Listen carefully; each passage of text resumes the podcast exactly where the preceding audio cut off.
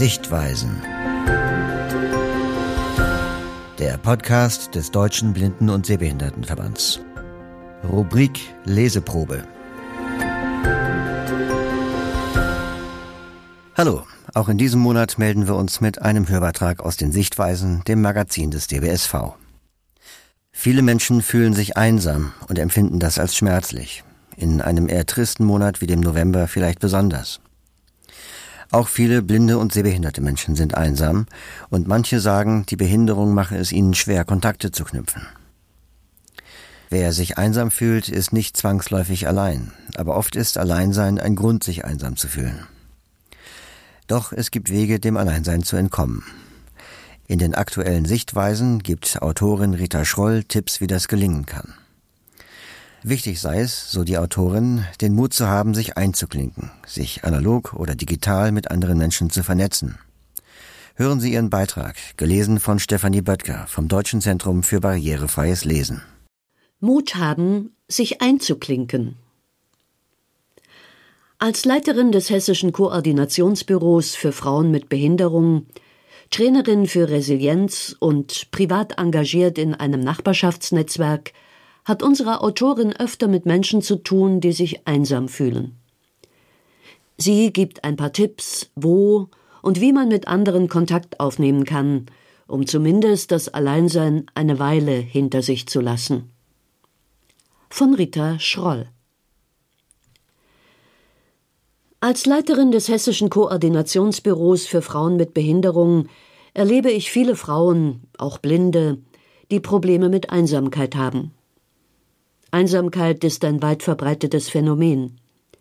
Niemand sollte sich jedoch aufgrund von Einsamkeit entwertet fühlen. Einsamkeit ist oft mit Scham besetzt. Durch die Blindheit oder Sehbehinderung sind die Möglichkeiten der Einsamkeit entgegenzuwirken eingeschränkt. So ist es beispielsweise aufgrund der visuellen Behinderung schwieriger, einen Smalltalk an der Bushaltestelle oder im Café zu beginnen.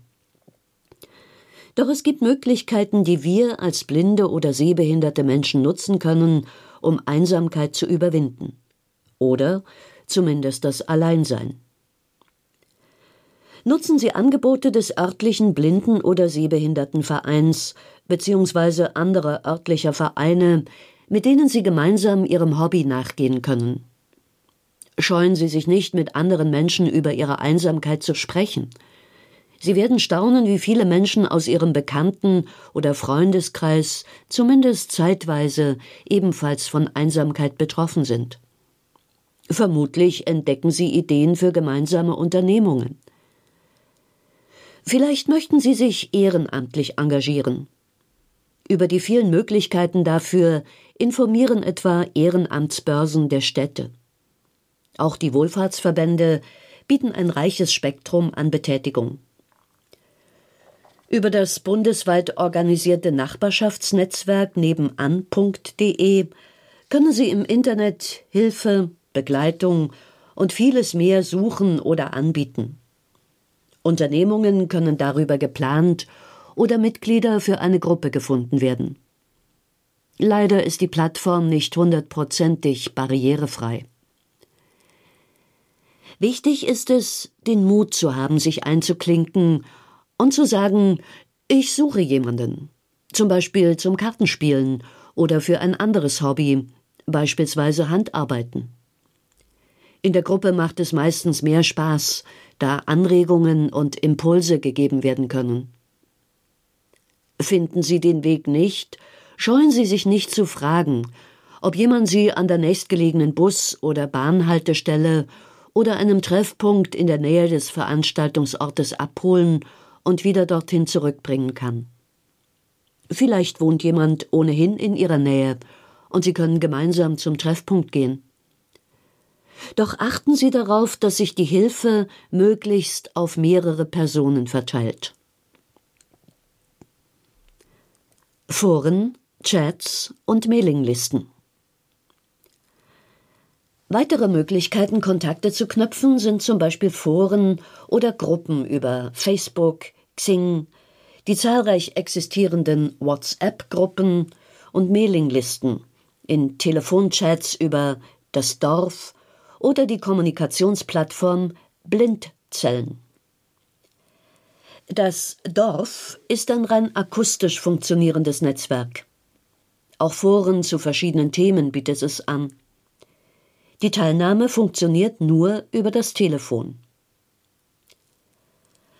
Sport ist eine Tätigkeit, die den meisten Menschen Energie gibt und von trüben Gedanken löst.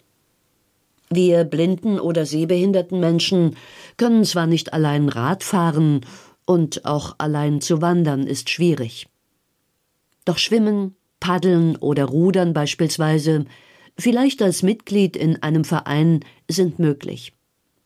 Auch ein Crosstrainer oder ein Heimfahrrad können Energie bringen. Wer sich draußen bewegen will, kann zum Beispiel Seilchen springen. Ein weiterer Tipp. Schreiben Sie sich alles auf, was Ihnen gut tut. Und zwar in dem Moment, in dem es Ihnen richtig gut geht. Es hilft auch, sich jeden Tag zu überlegen, was hat heute mein Leben bereichert? Aufzuschreiben, was ihnen Kraft gibt und oder was sie erfüllt, könnte eine hilfreiche Ideenliste bei aufkommender Langeweile sein. Auch ein regelmäßig gepflegtes Erfolgstagebuch ist ein gutes Mittel gegen das sogenannte kleine Mausgefühl. Corona erschwert natürlich die Kontaktaufnahme zu anderen Menschen, doch Würfel oder Quizspiele können mit anderen Menschen auch über Telefon oder online gespielt werden. Handlungsperspektive suchen. Wenn Sie sich in eine neue Gruppe wagen, bedenken Sie, jede Person, die als neues Mitglied in eine Gruppe kommt, befürchtet meistens zunächst, in dieser Gruppe keinen Platz zu finden. Zudem können Sie sich vorher fragen, was ist das Schlimmste, was passieren kann? Und auf diese Antwort eine Handlungsperspektive aufbauen.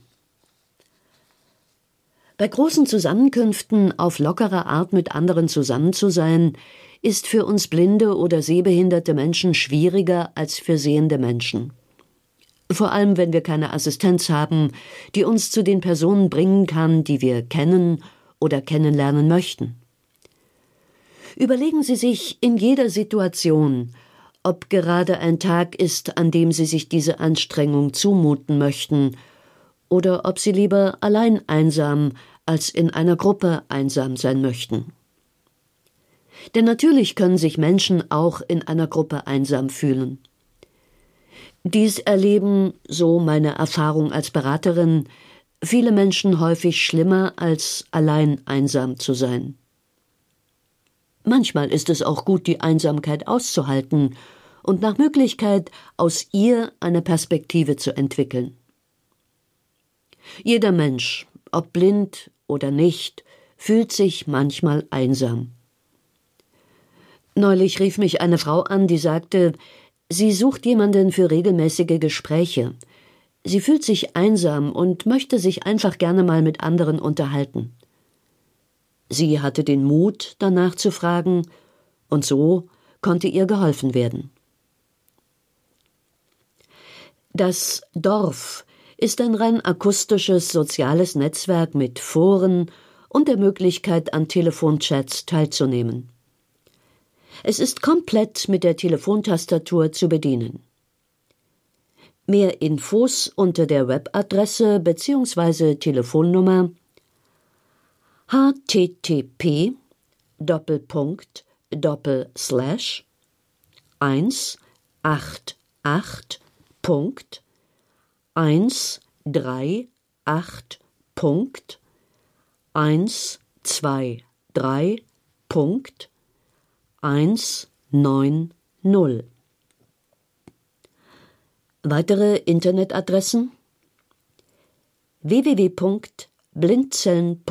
www.blindzellen.org Ich buchstabiere B L I N D Z E L N.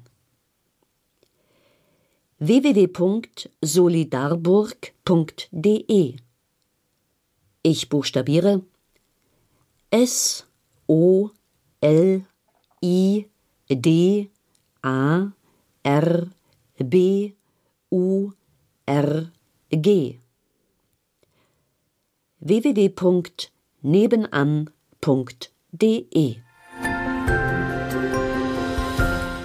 Der Beitrag zeigt, jeder Mensch fühlt sich manchmal einsam und allein. Doch es gibt zahlreiche Möglichkeiten, Kontakte zu knüpfen, etwa über ein Ehrenamt, ein Hobby oder soziale Netzwerke. Einsamkeit ist das Schwerpunktthema der Sichtweisen im November. Blinde und sehbehinderte Menschen berichten von ihren Erfahrungen mit Einsamkeit und eine Diakonin erzählt im Interview von Aktionen gegen Einsamkeit. Mit ihren Gedichten offenbaren Dichterinnen und Dichter, dass auch sie sich intensiv mit dem Gefühl der Einsamkeit auseinandergesetzt haben. Sie können das gesamte Sichtweisen-Magazin jetzt auch online hören. Unter dbsv-inform.org steht es ebenso zur Verfügung wie die Audiopublikationen vieler Landesvereine des DBSV. Wenn Sie die Sichtweisen lesen möchten, bestellen Sie ein kostenloses Exemplar bei unserer Mitarbeiterin Petra Wolf. Ihre E-Mail-Adresse lautet p.wolf mit 2f at dbsv.org.